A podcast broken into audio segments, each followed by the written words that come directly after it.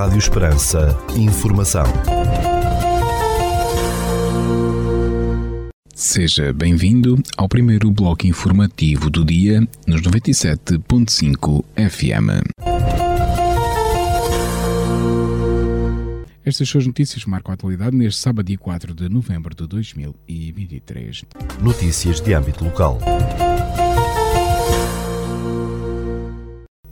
O Grupo Coral de Cantares Regionais de Portel está de volta para um concerto no Pavilhão Municipal, dia quatro de novembro, pelas vinte e uma horas e trinta minutos, em Portel.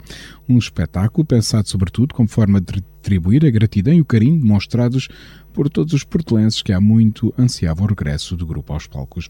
A entrada é gratuita e o público só terá mesmo que levar a vontade para cantar e partilhar os muitos êxitos que durante estes quarenta e sete anos levaram o nome de Portel aos mais variados cantos do país e do mundo. A não perder este concerto com a entrada gratuita, no dia quatro de novembro, no Pavilhão Municipal de Portel, voltam aos palcos o Grupo Coral de Cantares Regionais de Portel. Este domingo, dia cinco de novembro, pelas dezesseis horas, no Auditório Municipal de Portel, a exibição de cinema será uma sessão de cinema infantil. Trata-se de um filme de animação para maiores de seis anos, de oitenta e nove minutos, e o filme a ser exibido é Os Super-Heróis da Selva dois, para ver no Auditório Municipal de Portel, neste domingo, dia cinco de novembro, pelas dezesseis horas. O Agrupamento Vertical de Portel, através das professoras de inglês dos primeiros, segundo e terceiro ciclos, Sónia Cruxo e Susana Curto, e a professora de espanhol, Elizabeth Conceição, convidam toda a comunidade educativa, pais e encarregados de educação, a visitar até ao dia dez de novembro a exposição patente na Escola E B vinte e três Dom João de Portel, dedicada ao tema Dia de los Muertos e Halloween. Nesta exposição podem ser vistos os trabalhos efetuados pelos alunos do Agrupamento de Portel. Notícias da região. A adega Cartuxa, propriedade da Fundação Engenho de Almeida, em Évora, conquistou o título de melhor adega europeia dois mil e vinte e três nos prémios do Conselho Europeu das Confrarias Enogastronómicas, o CEUCO, cuja cerimónia decorreu recentemente em Espanha. Numa nota enviada à agência Lusa, a adega Cartuxa realçou que esta distinção estende-se a todo o Alentejo e a Portugal, pois o selo da CEUCO coloca as regiões dos vencedores nas rotas europeias do enoturismo e do turismo gastronómico europeu. Terão sido resultados crescentes e muito consistentes dos últimos anos a contribuir para colocar a adega Cartuxa no radar destas entidades a nível europeu e a confirmar o reconhecimento da excelência da marca e dos seus vinhos, acrescentou a Fundação Engenho de Almeida. A Câmara de Moura assinou acordos protocolares com cinquenta e duas associações do Conselho, o que representa um investimento de quase quinhentos e trinta mil euros, mais vinte por cento do que em dois mil e vinte e dois.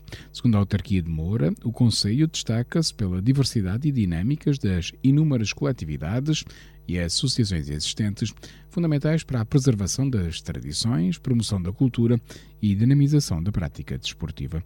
O município indicou que pretende, através de contratos-programa ou de acordos protocolares, estabelecer parcerias com as associações e coletividades, dar continuidade aos objetivos comuns relacionados com as aspirações, motivações e necessidades da população, a sua qualidade de vida e o desenvolvimento do Conselho. O Coronel João Rosa é o novo comandante da Base Aérea número onze em Beja, substituindo no cargo o Coronel Carlos Lourenço, em funções desde outubro de dois mil e vinte e um, anunciou a Força Aérea Portuguesa. Em comunicado, a Força Aérea Portuguesa indicou que o Coronel João Rosa é natural de Beja, tendo ingressado na Academia da Força Aérea em mil novecentos e noventa e dois, na especialidade de piloto aviador. Ao longo da carreira, comandou diversas missões internacionais de Baltic Air Policing e Assurance Measures no, na Lituânia, Roménia e Polónia, com aeronaves F dezasseis A M e P três C mais, acrescentou a Força Aérea Portuguesa. Com quatro mil horas de voo, o Coronel João Rosa era, desde dois mil e vinte e dois, o chefe do Estado-Maior para o Comando Aéreo, acumulando desde o início deste ano o comando da Zona Aérea da Madeira. A mudança de comandante na Base Aérea número onze de Beja teve lugar recentemente durante a cerimónia do Dia da Unidade. Ser poeta no fundo até ao fim é o título do livro de Alberto Janes, cuja edição é promovida pela Direção Regional de Cultura do Alentejo e apoiada pela Câmara de Reguengos de Monsaraz. A obra é homenagem à Amália e à sua ligação artística com Alberto Janes, com chancela da editora Canto Redondo. Vai ser apresentada no Panteão Nacional, em Lisboa, no dia seis de novembro, pelas dezassete horas e trinta minutos, segundo informou a Direção Regional de Cultura do Alentejo. A apresentação estará a cargo de Rui Vieira Neri, autor do prefácio, no qual transmite a sua opinião informada no que se refere à relevância do trabalho do compositor, a sua ligação artística com a Amália e a sua importância para a música e para o fado do século vinte. Alberto Janes, De, que nasceu em mil novecentos e nove e faleceu em mil novecentos e setenta e um, é natural de Reguengos de Monsaraz e foi um talentoso poeta, compositor, letrista e também farmacêutico naquela localidade alentejana. Foi um dos mais populares compositores portugueses das décadas cinquenta e sessenta do século vinte, sendo autor de algumas das mais conhecidas canções de Amália Rodrigues. A Câmara de Évora aprovou por unanimidade um voto de pesar pela morte do advogado Rui Sampaio da Silva, de quarenta e nove anos de idade, ocorrida no passado dia dezasseis de outubro, endereçando os sentimentos à família e amigos. Homem multifacetado e de muitas lutas solidárias, foi um exemplo de cidadania pelo seu perfil discreto, dedicado, generoso e interventivo. Pode ler-se no voto de pesar que foi proposto pelos vereadores do P S D. Rui Sampaio da Silva desempenhou vários cargos na Ordem dos Advogados, era atualmente presidente da Comissão Arquidiocesana de Proteção e Segurança de Menores e de Adultos Vulneráveis e apoiava e colaborava com várias associações e organizações. Os doces conventuais e palacianos vão ser as estrelas da Mostra Doçaria de Alcáçovas, no concelho de Viana do Alentejo, que vai decorrer de oito a dez de dezembro. O certame, que vai na sua vigésima segunda edição, é organizado pelo município de Viana do Alentejo, com o apoio da Junta de Freguesia de Alcáçovas. O bolo real, o bolo conde de Alcáçovas, os amores de Viana e as sardinhas albardadas são os cartões de visita do evento que visa preservar a doçaria tradicional portuguesa. O décimo concurso de doçaria conventual e palaciana e um programa cultural recheado são destaques do programa, divulgou a autarquia de Viana do Alentejo. A empresa de desenvolvimento e infraestruturas do Alqueva, a EDIA, anunciou ter sido distinguida com o prémio Sustentabilidade pelo Clube de Produtores Continente, graças ao projeto URSA, de reaproveitamento e valorização de subprodutos agrícolas. A EDIA estabeleceu um protocolo com o Clube de Produtores Continente que permitiu replicar nas explorações agrícolas destes associados um modelo do projeto URSA, Unidades de Recirculação de Subprodutos de Alqueva, assegurando a passagem de know-how aos produtores e o acompanhamento dos processos de instalação e legalização das unidades. Trata-se de um processo que permite criar valor, onde antes havia um custo. Com este processo há uma solução multifuncional, porque o subproduto orgânico, em vez de ser transportado em caminhões até uma fábrica para ser queimado, é valorizado e transformado no local sem custos de transporte, sem degradação de vias, nem sem queima e sem impacto social, servindo depois para ser aplicado no solo. O professor da Universidade de Évora, Mário Teixeira, é o único português a integrar a equipa que elaborou o estudo de impacto económico da candidatura vencedora ao Mundial dois mil e trinta de futebol. Citado no comunicado da Universidade de Évora, Mário Teixeira, que formou a equipa com outros três especialistas espanhóis, salientou que os estudos de impacto são decisivos no suporte das candidaturas de sucesso à organização de mega-eventos desportivos. Mário Teixeira, especialista em gestão do desporto, é docente do Departamento de Desporto e Saúde e investigador do Centro de Estudos e Formação Avançada em Gestão e Economia da Universidade de Évora. O Campeonato do Mundo de Futebol dois mil e trinta vai ser organizado por Portugal, Espanha e Marrocos, anunciou no passado dia quatro de outubro a FIFA. A quinta edição da Mostra de Sopas de Vendas Novas vai decorrer no dia dezoito de novembro no mercado municipal daquela cidade, divulgou a Câmara Municipal local. Além da habitual variedade de sopas de entulho, como a sopa de pedra ou a sopa de grão com cabeça de porco, os purés e canja, este ano há novidades que poderão ser degustadas. Segundo o município de Vendas Novas, os visitantes vão poder apreciar uma sopa francesa e descobrir os segredos da sopa das avós ou da sopa da tia Antónia. Uma oficina da sopa é outro dos atrativos do programa do evento, onde o público vai encontrar também outros ingredientes-chave, como os salgadinhos, enchidos, pão, licores, compotas, queijo, doces ou castanhas assadas, assim como animação musical, torneios suecas, chinquilho e matraquilhos. Rádio Esperança. Informação. Notícias da Igreja. A Igreja Católica em Portugal vai celebrar a Semana de Oração pelos Seminários deste domingo cinco de novembro até ao próximo domingo doze de novembro, com o tema bíblico Não tenhas medo, serás pescador de homens, do Evangelho de São Lucas, Lucas cinco, dez b. Não tenhas medo, serás pescador de homens, é um apelo que nos leva a pensar em nós e nos nossos medos e uma certeza que nos leva a pensar na aposta de quem chama e na missão de quem nos confia. Trata-se de um convite de alguém que nos conhece e que aposta em nós, a cada um em particular, explica o Presidente da Comissão Episcopal Vocações e Ministérios da Conferência Episcopal Portuguesa numa mensagem partilhada pela agência Eclésia. Aos seminaristas, às equipas formadoras dos seminários, às comunidades cristãs, às famílias e este ano, com o dom e a bênção da Jornada Mundial da Juventude no nosso país, a todos os jovens, acrescenta Dom Vitorino Soares. O Bispo Auxiliar do Porto, o Presidente da Comissão Episcopal, Vocações e Ministérios, assinala que nessa variedade de destinatários querem sonhar esta Semana de Oração pelos Seminários dois mil e vinte e três, numa igreja onde há lugar para todos e que pretende ser um porto seguro para todos os que enfrentam as travessias, os naufrágios e as tempestades da vida. Para a Semana de Oração pelos Seminários, que começa neste domingo e decorre até dia doze de novembro, a Comissão Episcopal, Vocações e Ministérios tem diversos subsídios para a vivência e celebração desta semana, como catequeses e encontros de reflexão, vigília de oração, admonições e preces para as Eucaristias. Os materiais para esta Semana de Oração pelos Seminários dois mil e vinte e três foram elaborados pelos formadores dos seminários do Patriarcado de Lisboa. Já na Arquidiocese de Évora, o suplemento Ser Igreja Évora, do Jornal da Defesa, de um de novembro, publica em exclusivo duas entrevistas aos reitores dos seminários diocesanos. O Seminário Diocesano Missionário Redentoris Mater, Nossa Senhora de Fátima, em Évora, tem cerca de uma década de atividade na Arquidiocese e o seu reitor, o Padre José Gomes, em exclusivo ao Ser Igreja Évora, fez um balanço positivo desta primeira década de atividade, tendo em conta a escassez de vocações, como a refere. Temos ordenados três presbíteros que, como missionários diocesanos, estão a trabalhar em paróquias, no Concelho de Borba e em Campo Maior. Estão contentes com o seu ministério e com os trabalhos nas paróquias e na diocese. Esperamos para breve mais ordenações, sublinhou a reitora. No presente ano pastoral dois mil e vinte e três dois mil e vinte e quatro, o Seminário Redentoris Mater é composto por oito seminaristas de seis nacionalidades, sendo que alguns estão em missão fora da Arquidiocese de Évora. Para assinalar a Semana de Oração pelos Seminários, o Padre José Gomes adianta que, como em todos os anos, faremos celebrações e orações no próprio seminário e celebraremos também com os nossos irmãos, quer do Seminário Maior de Nossa Senhora da Purificação, bem como dos irmãos salesianos. O reitor do Seminário Diocesano, Missionário de Redentoris Mater, Nossa Senhora de Fátima de Évora, deixa ainda uma mensagem a todos os diocesanos, uma mensagem sobretudo de ânimo.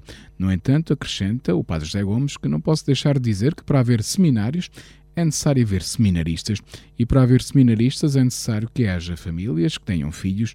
O trabalho vocacional deve começar pelas famílias para que se possa chegar aos jovens. Se não há seminaristas nos seminários, por quem vamos rezar?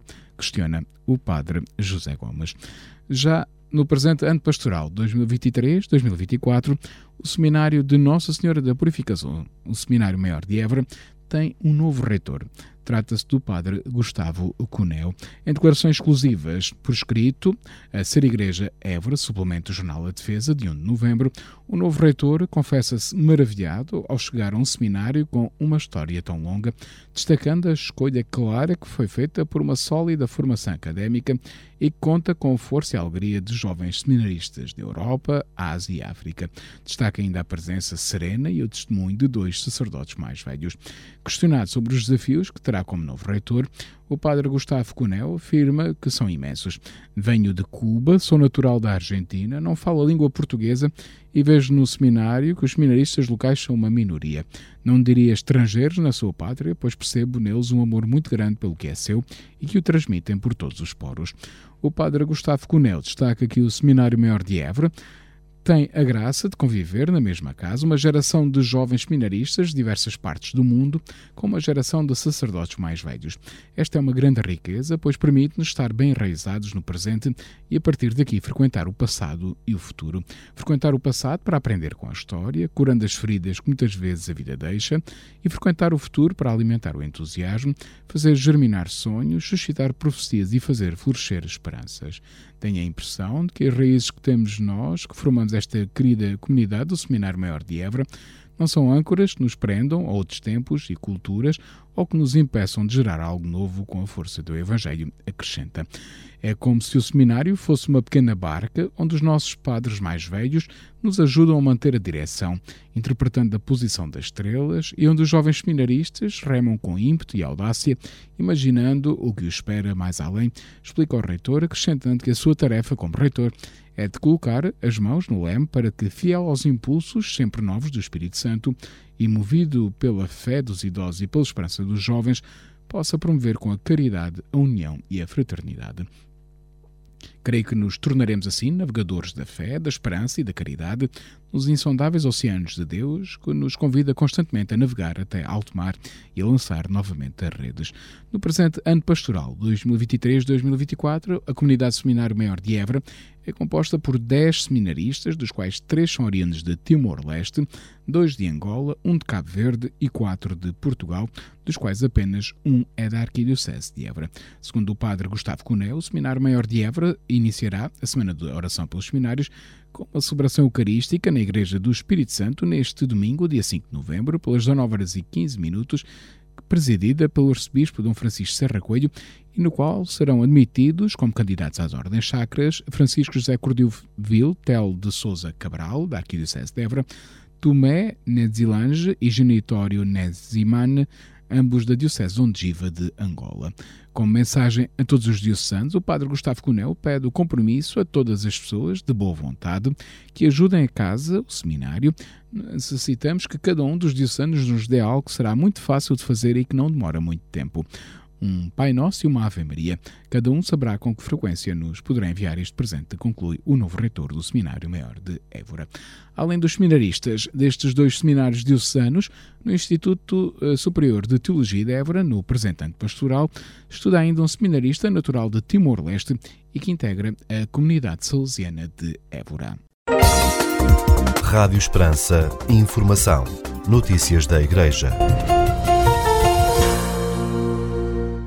Escutamos já de seguida o Espiga Dourada, espaço informativo da atualidade religiosa da Arquidiocese de Évora.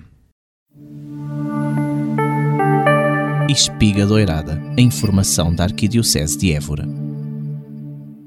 A Igreja Católica em Portugal vai celebrar a Semana de Oração pelos Seminários de cinco a doze de novembro com o tema bíblico Não tenhas medo, serás pescador de homens, do Evangelho de São Lucas. Na Arquidiocese de Évora, o arcebispo de Évora, Dom Francisco Serra Coelho, no domingo, dia cinco de novembro, pelas dezanove horas e quinze minutos, integrado na abertura desta Semana de Oração pelos Seminários, presida a Eucaristia Dominical na Igreja do Espírito Santo, em Évora, com a admissão às ordens sacras dos seminaristas do Seminário de Nossa Senhora da Expectação Maior de Évora, nomeadamente Francisco José Cordovil Tel de Sousa Cabral, da Arquidiocese de Évora, e Tomé e Genitório, da Diocese de Ondiva de Angola.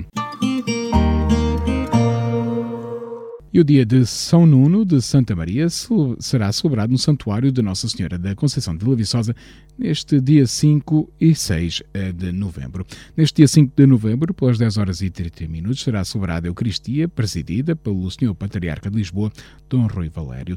Ainda neste domingo, cinco de novembro, pelas dezassete horas, concerto evocativo do Condestável Nuno Alves Pereira pela Orquestra Sinfónica do Exército na Igreja dos Agostinhos.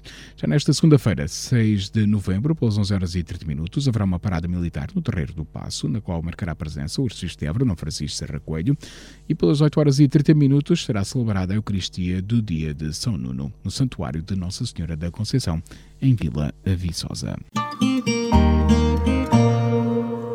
No próximo dia quinze de novembro, o Instituto Superior de Teologia de Évora, o ISTÉ, estará em festa com a celebração do seu patrono santo Alberto Magno. O ISTÉ foi fundado no dia quinze de novembro de mil novecentos e setenta e sete. Para assinalar este efeméride, que este ano ocorre à quarta-feira, quinze de novembro, o ISTÉ realizará o seguinte programa num primeiro momento no Fórum Engenho de Almeida em Évora. Pelas dez horas da manhã, sessão solene de abertura, às dez horas e trinta minutos, oração de sapiência, de discernimento, expressão central da vida cristã, será a conferência proferida pelo professor Francisco Machado. Às onze horas e trinta minutos, a entrega dos diplomas aos finalistas do ISTÉ, que neste momento está afiliada à Universidade Pontifícia de Salamanca, às onze horas e quarenta minutos, a apresentação do número cinquenta e sete da revista Eburência, pelo doutor José Cunha, e pelo meio-dia será celebrada a Eucaristia na Igreja de Santo Antão. Recorde-se que onze de março de dois mil e vinte e dois foi publicado pela Congregação da Educação Católica um decreto que confirmava a afiliação do Instituto Superior de Teologia de Évora à Universidade Pontifícia de Salamanca. Começar o ano pastoral em grande, este é o desafio que o Departamento da Pastoral Juvenil de Évora lança a todos os jovens da Arquidiocese com o convite para o Dia Diocesano da Juventude, se vai realizar no dia vinte e cinco de novembro. Todos os caminhos vão dar a Alcácer do Sal e não existem desculpas para faltar, escreve o Departamento da Pastoral Juvenil na sua página de Instagram. Vem viver um dia mergulhando na alegria de Cristo, na alegria da Igreja Jovem. Contamos contigo, com o teu grupo, com os teus amigos. Sublinha o Departamento da Pastoral Juvenil, que convida os jovens a inscreverem-se digitalmente neste Dia Diocesano da Juventude, agendado para vinte e cinco de novembro.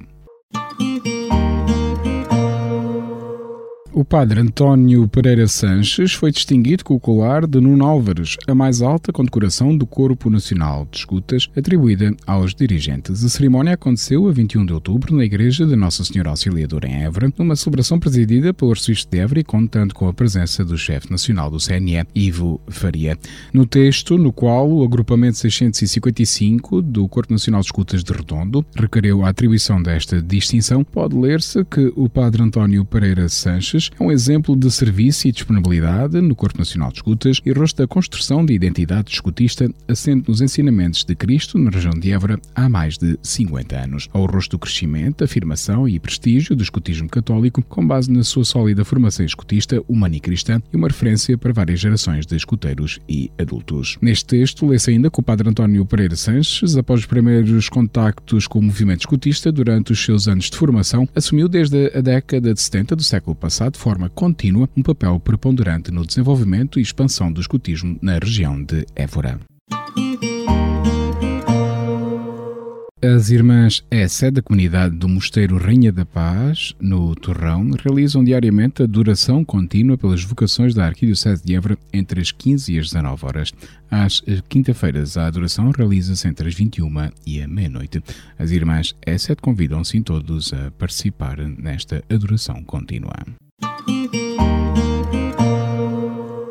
No Mosteiro de Santa Maria Scalaticelli, na Cartuxa de Évora, a comunidade contemplativa das Irmãs Servidoras do Senhor e da Virgem de Matará realizam todas as quintas-feiras a adoração contínua pelas vocações sacerdotais da Arquidiocese de Évora.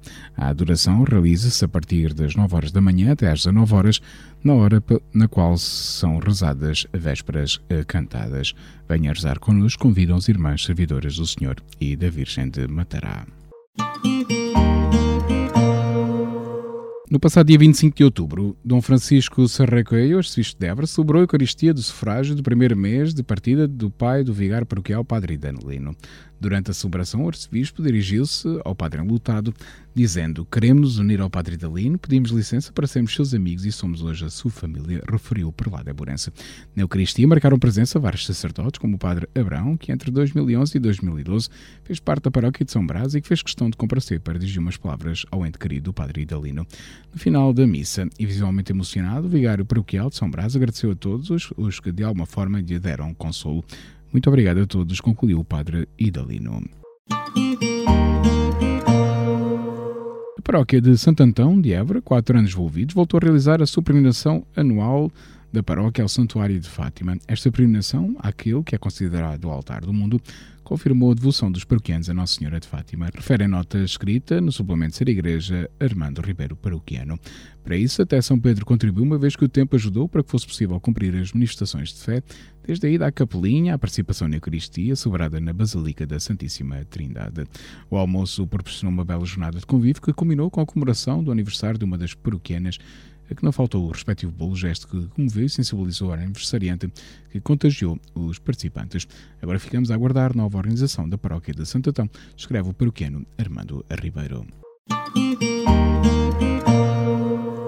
No contexto da celebração dos mártires padroeiros de Évora, São Vicente, Santa Sabina e Santa Cristeta, e também por sua intercessão, no dia vinte e sete de outubro, entre as dezassete horas e trinta minutos e as dezoito horas e trinta minutos, na Igreja de Nossa Senhora Auxiliadora, nos Salesianos em Évora, O arcebispo de Évora presidiu a uma hora da adoração pela paz, que contou com uma participação significativa de fiéis. Depois da adoração eucarística, pelas oito horas e trinta minutos, o Palau de Évorense presidiu a celebração da Eucaristia, que foi concelebrada pelos sacerdotes salesianos, responsáveis pelo Colégio de Évora, Escola para a Paz, e pelo reitor do Seminário Maior de Évora. A Eucaristia foi animada liturgicamente pelos seminaristas de Évora e pelos seminaristas da comunidade salesiana Évora, originários dos Palop. Deste modo, em plena sintonia com o Papa Francisco e com a Conferência Episcopal Portuguesa, o arcebispo de Évora convidou todos os cristãos, famílias, paróquias, comunidades religiosas e outras instituições eclesiais a viverem naquele dia vinte e sete de outubro com um dia de jejum e de oração pela paz, segundo as modalidades mais convenientes, desafio que foi colhido em diversos locais da Arquidiocese, onde se rezou e jejuou pela paz.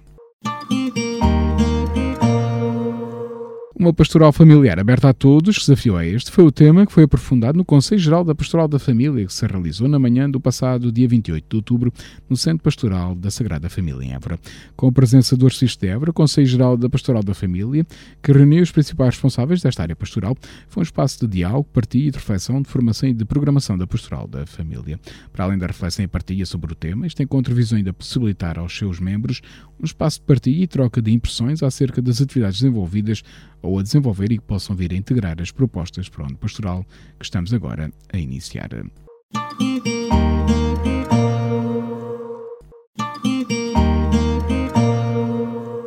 No domingo, dia vinte e nove de outubro, pelas onze horas, o arcebispo de Évora Dom Francisco Serra Coelho presidiu a Eucaristia Dominical, ministrando o Sacramento da Confirmação na paróquia de Santo António, em Reguengos de Monsaraz. A bela e icónica Igreja Matriz de Reguengos de Monsaraz, edifício com o espírito romântico da época gótico-manuelina e um dos melhores exemplos das igrejas neogóticas em Portugal, acolheu uma grande multidão de familiares, amigos e paroquianos que participaram na celebração da Eucaristia e testemunharam a ministração da Confirmação. Este sacramento une mais intimamente à Igreja e enriquece com uma força especial do Espírito Santo e com ela aqueles que a recebem ficam obrigados a difundir e defender a fé através de palavras e atos como verdadeiras testemunhas de Cristo. Das principais atividades do arcebispo de Évora para estes próximos dias, neste sábado, dia quatro de novembro, pelas dezasseis horas, o prelado évrense preside a Eucaristia Vespertina na paróquia de São Martinho, em Casebres, com os novos párocos recentemente nomeados, o padre Cecílio Gomes e o padre António Marcos Delmiro, pertencentes à Ordem dos Tiantinos. Ainda neste sábado, quatro de novembro, pelas dezanove horas e trinta minutos, o prelado évrense, na paróquia de São Domingos de Sávio, em Vendas Novas, convive com os voluntários que apoiaram a Jornada Mundial da Juventude no referente à Pastoral Internacional da Juventude Tiatina. Este domingo, dia cinco de novembro, pelas dez horas e trinta minutos, o arcebispo de Évora preside a Eucaristia Dominical com a ministração do Sacramento de Confirmação na paróquia de Nossa Senhora da Graça, em Mora. Neste domingo, dia cinco de novembro, pelas dezanove horas e quinze minutos, integrada na abertura da Semana de Oração pelos Seminários, o prelado évorense preside a Eucaristia Dominical na Igreja do Espírito Santo em Évora, com missão às ordens sacras de alguns seminaristas. No dia seis de novembro, pelas onze horas e trinta minutos, o arcebispo de Évora participa na parada militar a decorrer no Terreiro do Paço, em Vila Viçosa, com a presença do chefe de Estado-Maior-General das Forças Armadas. Ainda neste dia seis de novembro, pelas quinze horas e trinta minutos, o arcebispo de Évora preside a reunião do clero das Vigarias da Zona Pastoral Leste, a decorrer na paróquia de Sousa. Espiga Doirada, a informação da Arquidiocese de Évora. Rádio Esperança. Informação. Notícias da Igreja.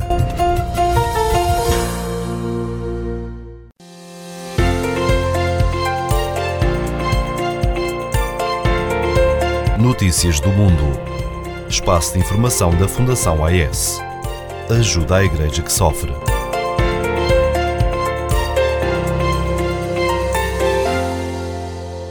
Olá, bem-vindos a Notícias do Mundo, espaço de informação da Fundação A E S, ajuda à Igreja que sofre, aqui na sua rádio. Eu sou o Paulo Aido e é sempre um privilégio saber que posso contar com a sua companhia aí desse lado durante os próximos minutos.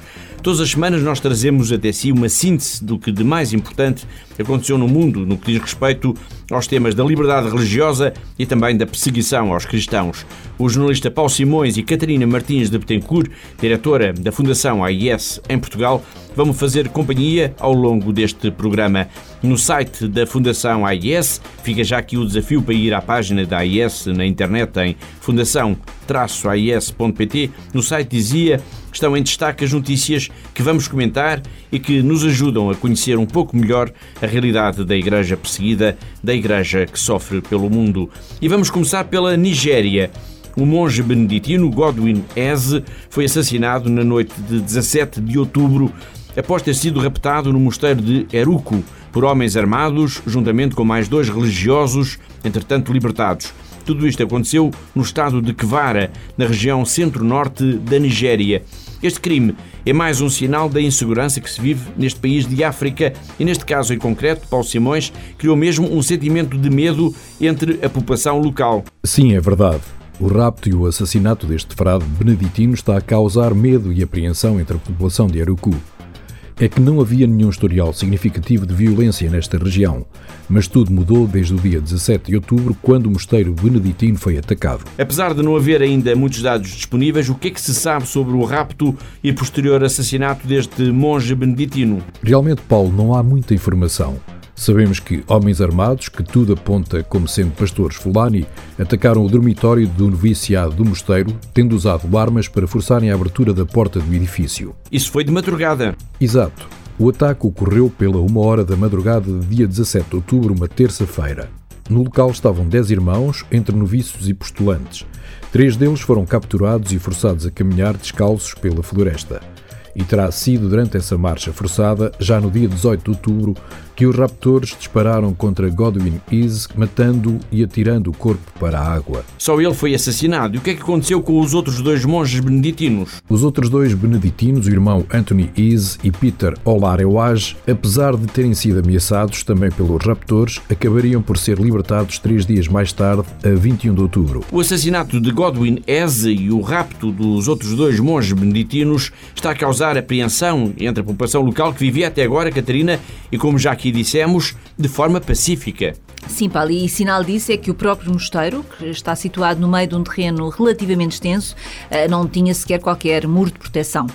O assassinato deste jovem beneditino está a causar apreensão na população local e é mais um sinal preocupante da situação de enorme insegurança que se vive na Nigéria, com uma sucessão inquietante também de violência contra elementos da Igreja. Sim, é verdade, e isso é um facto concreto, Paulo. Aliás, na semana passada falámos aqui de um outro caso, desta vez envolvendo três irmãs da Congregação das Filhas Missionárias do Mater Ecclesia, que também foram sequestradas em outubro por homens armados.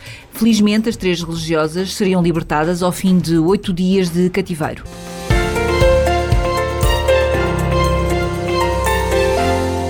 Nos próximos dias, entre dezassete e vinte e seis de novembro, não estranhe se vir alguns edifícios públicos, igrejas ou monumentos, por exemplo, iluminados de vermelho. Não é o anúncio a nenhuma marca, não é nenhuma excentricidade e muito menos uma experiência exótica de iluminação das nossas cidades. É apenas um alerta. Um alerta para o facto de, no mundo, nos nossos dias, em demasiados países, Catarina, não haver liberdade religiosa. E não haver liberdade religiosa significa, Paulo, para milhões de pessoas, uma tragédia, uma, uma realidade terrível, que pode passar inclusivamente pela prisão, pela tortura e, por vezes, até pela morte. É preciso nunca esquecer que a liberdade religiosa é, Paulo Simões, fortemente restringida em sessenta e um dos cento e noventa e seis países do mundo. Exato, e isso significa uma ameaça direta para qualquer coisa como quatro vírgula nove mil milhões de pessoas. O facto de em Portugal haver liberdade, o facto de em Portugal ninguém ser importunado por causa da sua fé, isso não significa que fiquemos indiferentes a esta questão, que fiquemos indiferentes ao sofrimento dos que são perseguidos, violentados e tantas vezes mortos por quererem, por exemplo, apenas rezar. E este ano, e uma vez mais, a Fundação A I S quer alertar Portugal e o mundo para esta questão e para isso vão ser então iluminados de vermelho diversos edifícios públicos e igrejas no nosso país entre os dias dezassete e vinte e seis de novembro. É, Catarina, a Red Week, a Semana Vermelha. Precisamente, Paulo, portanto, a Red Week é uma homenagem às vítimas da violência provocada pelo, pelo ódio à fé e fica aqui o desafio a quem nos está a escutar neste momento, junte-se a nós, ajude a iluminar a sua igreja, a sua paróquia, mobilize os seus alunos, os grupos de catequese, fale disto ao seu pároco, fale disto no seu prédio, no seu bairro, aos seus amigos. O importante mesmo é falarmos disto. Vamos erguer então todos juntos a nossa voz em defesa da liberdade religiosa. Vamos então erguer a nossa voz em defesa da liberdade religiosa. Vá à página página da Fundação A I S na internet em fundação traço a i s ponto p t e junte-se a nós para mostrar ao mundo que não esquecemos as vítimas da perseguição religiosa.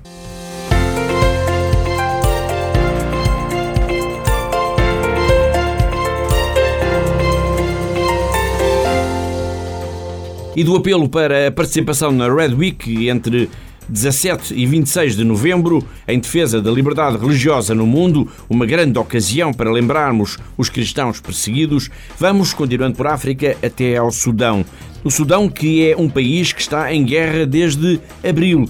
E vamos falar deste conflito porque temos uma declaração ao nosso programa do arcebispo de Juba, em que ele fala do medo de que esta guerra possa vir a espalhar-se pela região, contaminando vários países.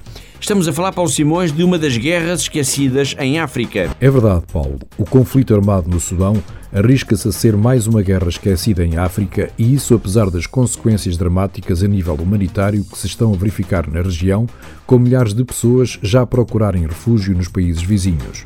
São pessoas que fogem dos combates que têm vindo a ocorrer desde quinze de abril entre o exército sudanês e as forças de apoio rápido, um grupo paramilitar. O arcebispo de Juba, Juba é a capital do Sudão do Sul, estava no Vaticano há poucas semanas quando falou com a Fundação A I S e podemos dizer que, pelas suas palavras, há um receio mesmo, Catarina, de que este conflito possa galgar fronteiras.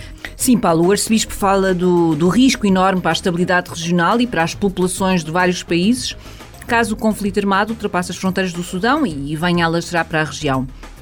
De qualquer forma, ele alerta já ao mundo para o facto de esta guerra estar a provocar já mais uma profunda crise humanitária em África. Ele refere quais são esses países? Sim, ele fala num grande número de pessoas que têm fugido dos combates e que procuram abrigo em países que fazem fronteira com o Sudão, como é o caso do Sudão do Sul, onde já há milhares de, de refugiados, mas também fala da Etiópia, da República Centro-Africana, do Chad e até do Egito.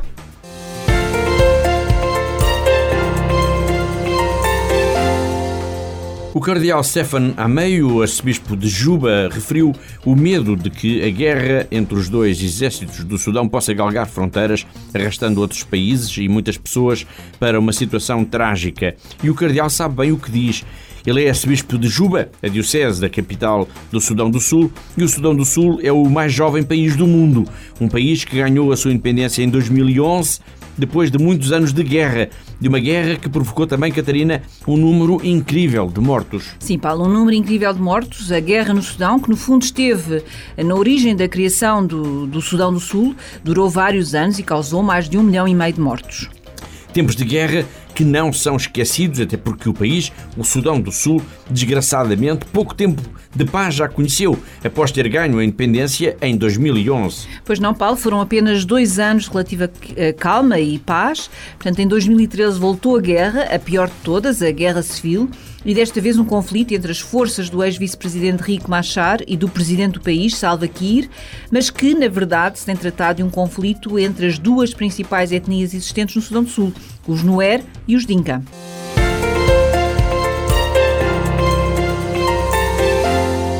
Está a escutar Notícias do Mundo, espaço de informação da Fundação A I S, aqui na sua rádio. Eu sou o Paulo Aido, comigo estão o Paulo Simões e a Catarina Martins de Betancourt, que é a diretora do Secretariado Português da Fundação A I S. O mundo tem estado em suspenso face à violência que regressou em força à Terra Santa e ao medo de que se repitam os tempos mais negros da história. No meio deste conflito entre Israel e o Hamas, no meio da violência, está também a comunidade cristã. Uma comunidade pequena, mas que desempenha um papel muito importante. Exemplo disso, no norte da faixa de Gaza está uma irmã, Nabila Saleh, que acolhe na paróquia da Sagrada Família mais de setecentos refugiados. É uma das histórias que vamos contar daqui a pouco. Para já, vamos recuperar um depoimento de uma das pessoas que melhor conhece os problemas do Médio Oriente e muito particularmente da Palestina. Estou a falar de Dom William Hanna Somali, bispo auxiliar do Patriarcado Latino de Jerusalém. Há uma declaração deste prelado, que já tem algum tempo, mas que merece ser lida com atenção, em que ele explica quais são as quatro principais necessidades dos cristãos da Palestina.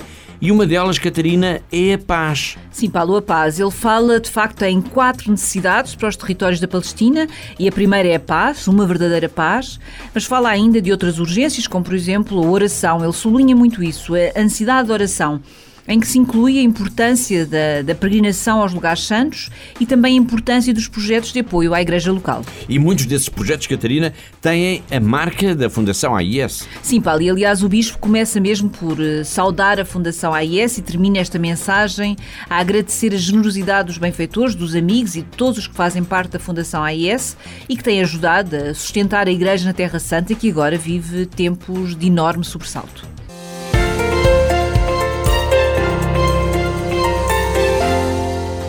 Estamos a falar da Terra Santa. A guerra entre o Hamas e Israel está a provocar um sentimento de medo em, de, em toda a região.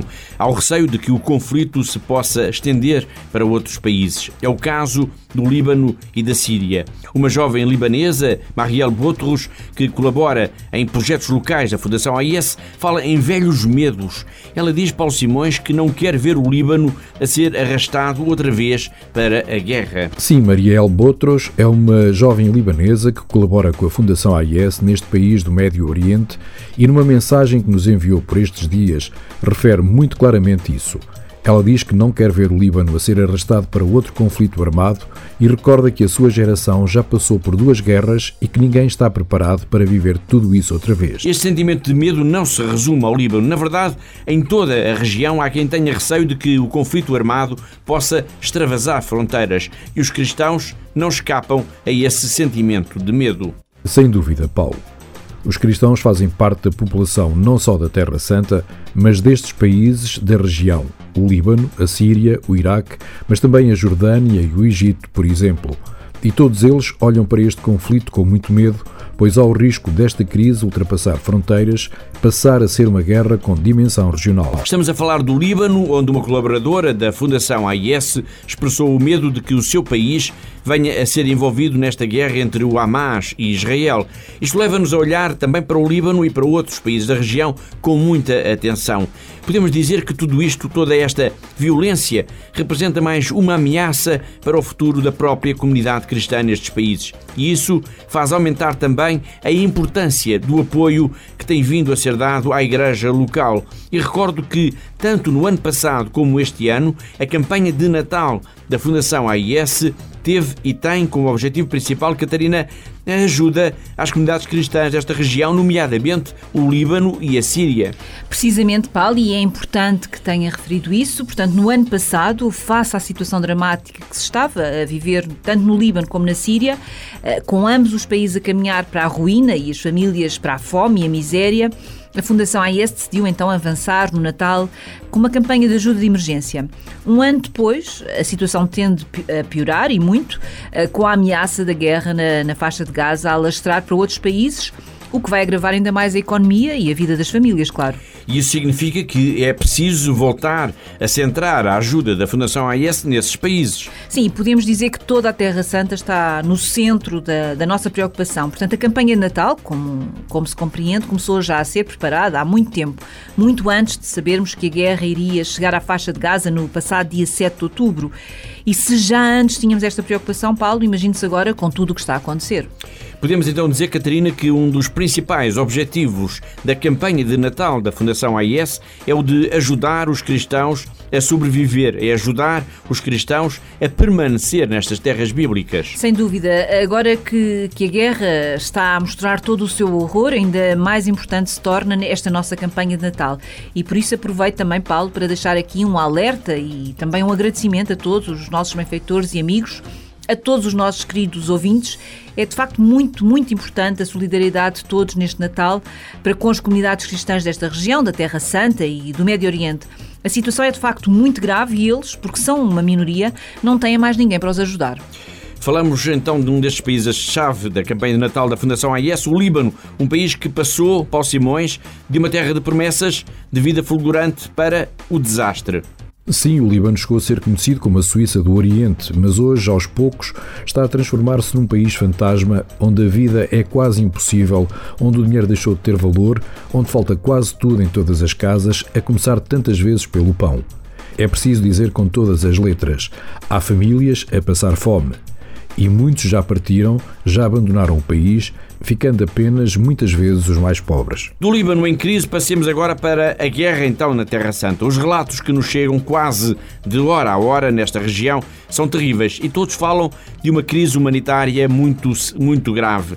Mas também aqui, no meio do sofrimento, no meio do caos, é possível encontrar sinais de bondade, de amor, de entrega aos outros. No norte da faixa de Gaza está uma irmã, Nabila Saleh, que juntamente com mais seis religiosas e um padre procuram acolher mais de setecentas pessoas que se refugiaram na paróquia da Sagrada Família. Ao telefone, esta irmã contou-nos, Catarina, que todos estão numa situação mesmo muito difícil. Sim, esta religiosa que, que pertence à congregação do Santo Rosário de Jerusalém explicou-nos que de facto as coisas estão muito, mas mesmo muito difíceis. Quando falámos com ela não havia já nem eletricidade nem água corrente e a irmã Nabila estava preocupada com todas as cerca de setecentas pessoas que se refugiaram na paróquia, mas muito em particular com cerca de uma centena de crianças traumatizadas e assim como também com cerca de cinquenta pessoas com deficiência e ainda alguns feridos. Disse que já não há eletricidade nem água corrente. Como é que as pessoas sobrevivem nessas condições? Bom, Paulo, o que a irmã nos contou é que elas recorrem à água de um poço que existe por ali, próximo, mas temem que este, que este poço possa secar a qualquer momento. Portanto, a água engarrafada que possam tentar comprar agora custa, imagine-se, o triplo do preço normal. Ou seja, Paulo Simões, os recursos disponíveis são muito limitados. Muito limitados mesmo. Quase já inexistentes, as irmãs, no total, estão ali sete religiosas e um sacerdote católico, procuram fazer tudo o que está ao seu alcance para garantirem que cada pessoa possa receber o que necessita de mais urgente, mas é muito difícil. A situação está a piorar de dia para dia. Entretanto, Catarina, face a esta situação gravíssima do ponto de vista humanitário, a Fundação A I S pediu ajuda dos seus benfeitores e amigos aqui em Portugal. Sim, Paulo, e, e é preciso dizer que não se trata apenas da situação particularmente grave que se está a viver na faixa de Gaza, pois a crise já se estende também, por exemplo, à, à Cisjordânia. Uh, portanto, por tudo isto, a Fundação A I S pede, acima de tudo, as orações e pede também a solidariedade dos portugueses para, enquanto for possível, e eu sublinho, Paulo, este ponto, enquanto for possível, fazer chegar a estas comunidades alguma ajuda humanitária de emergência. E por isso deixo aqui o desafio para nos contactarem através da nossa página de internet em fundação a i s ponto p t ou então pelo nosso telefone dois um sete cinco quatro quatro mil, eu repito, dois um sete cinco quatro quatro mil. É nos momentos de crise que se conhecem os amigos, Paulo. Pois bem, então os nossos amigos da Terra Santa, do Médio Oriente, estão em muita, com muitas dificuldades e pedem-nos socorro.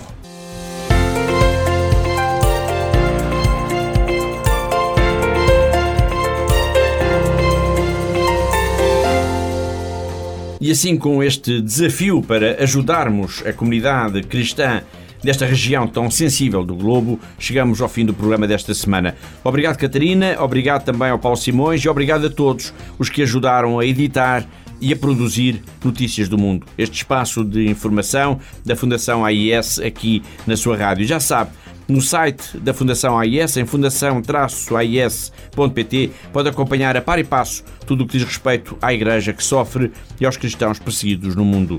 Para mim, Paulo White, foi um prazer saber que esteve aí connosco desse lado. Até para a semana, se Deus quiser.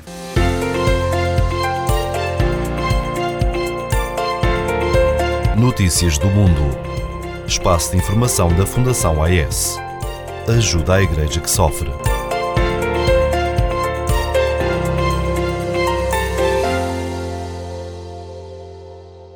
Ficamos agora com a efeméride do dia.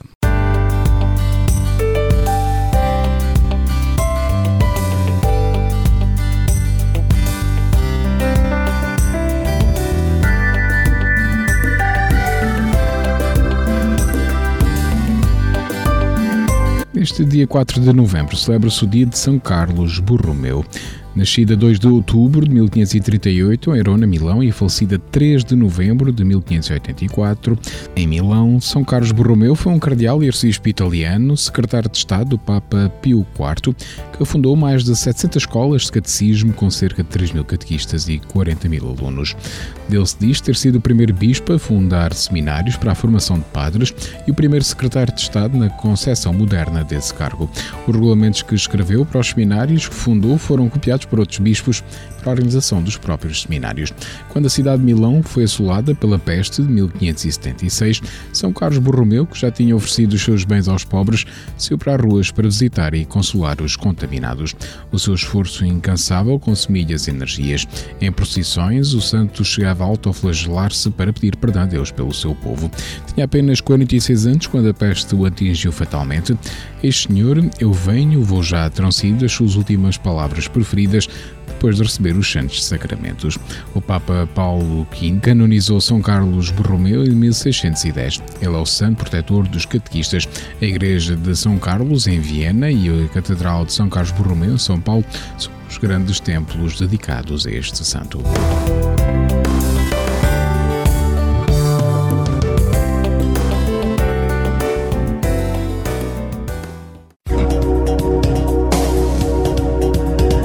Segundo o Instituto Português do Mar e da Atmosfera, para este sábado e quatro de novembro, no concelho de Portel, temos chuva e aguaceiros com cem por cento de probabilidade de precipitação, vinte e um graus de temperatura máxima, treze mínima, e o vento sobe para moderado de sudoeste. Já para a capital de distrito, na cidade de Évora, para este sábado, quatro de novembro, temos chuva fraca ou chuvisco com cem por cento de probabilidade de precipitação, vinte e um graus de temperatura máxima, treze mínima, e o vento sobe para moderado de sudoeste. O Instituto Português do Mar e da Atmosfera tem ativo um aviso amarelo para vento no distrito de Évora entre as nove horas da manhã de quatro de novembro e as quinze horas de quatro de novembro, alertando para rajadas de vento até setenta e cinco quilómetros por hora, sendo até cem quilómetros por hora nas serras, avisa o Instituto Português do Mar e da Atmosfera para o distrito de Évora. Este bloco informativo fica por aqui. Informação volta à antena dos noventa e sete ponto cinco F M às dezassete horas. Boa tarde. Rádio Esperança. Informação.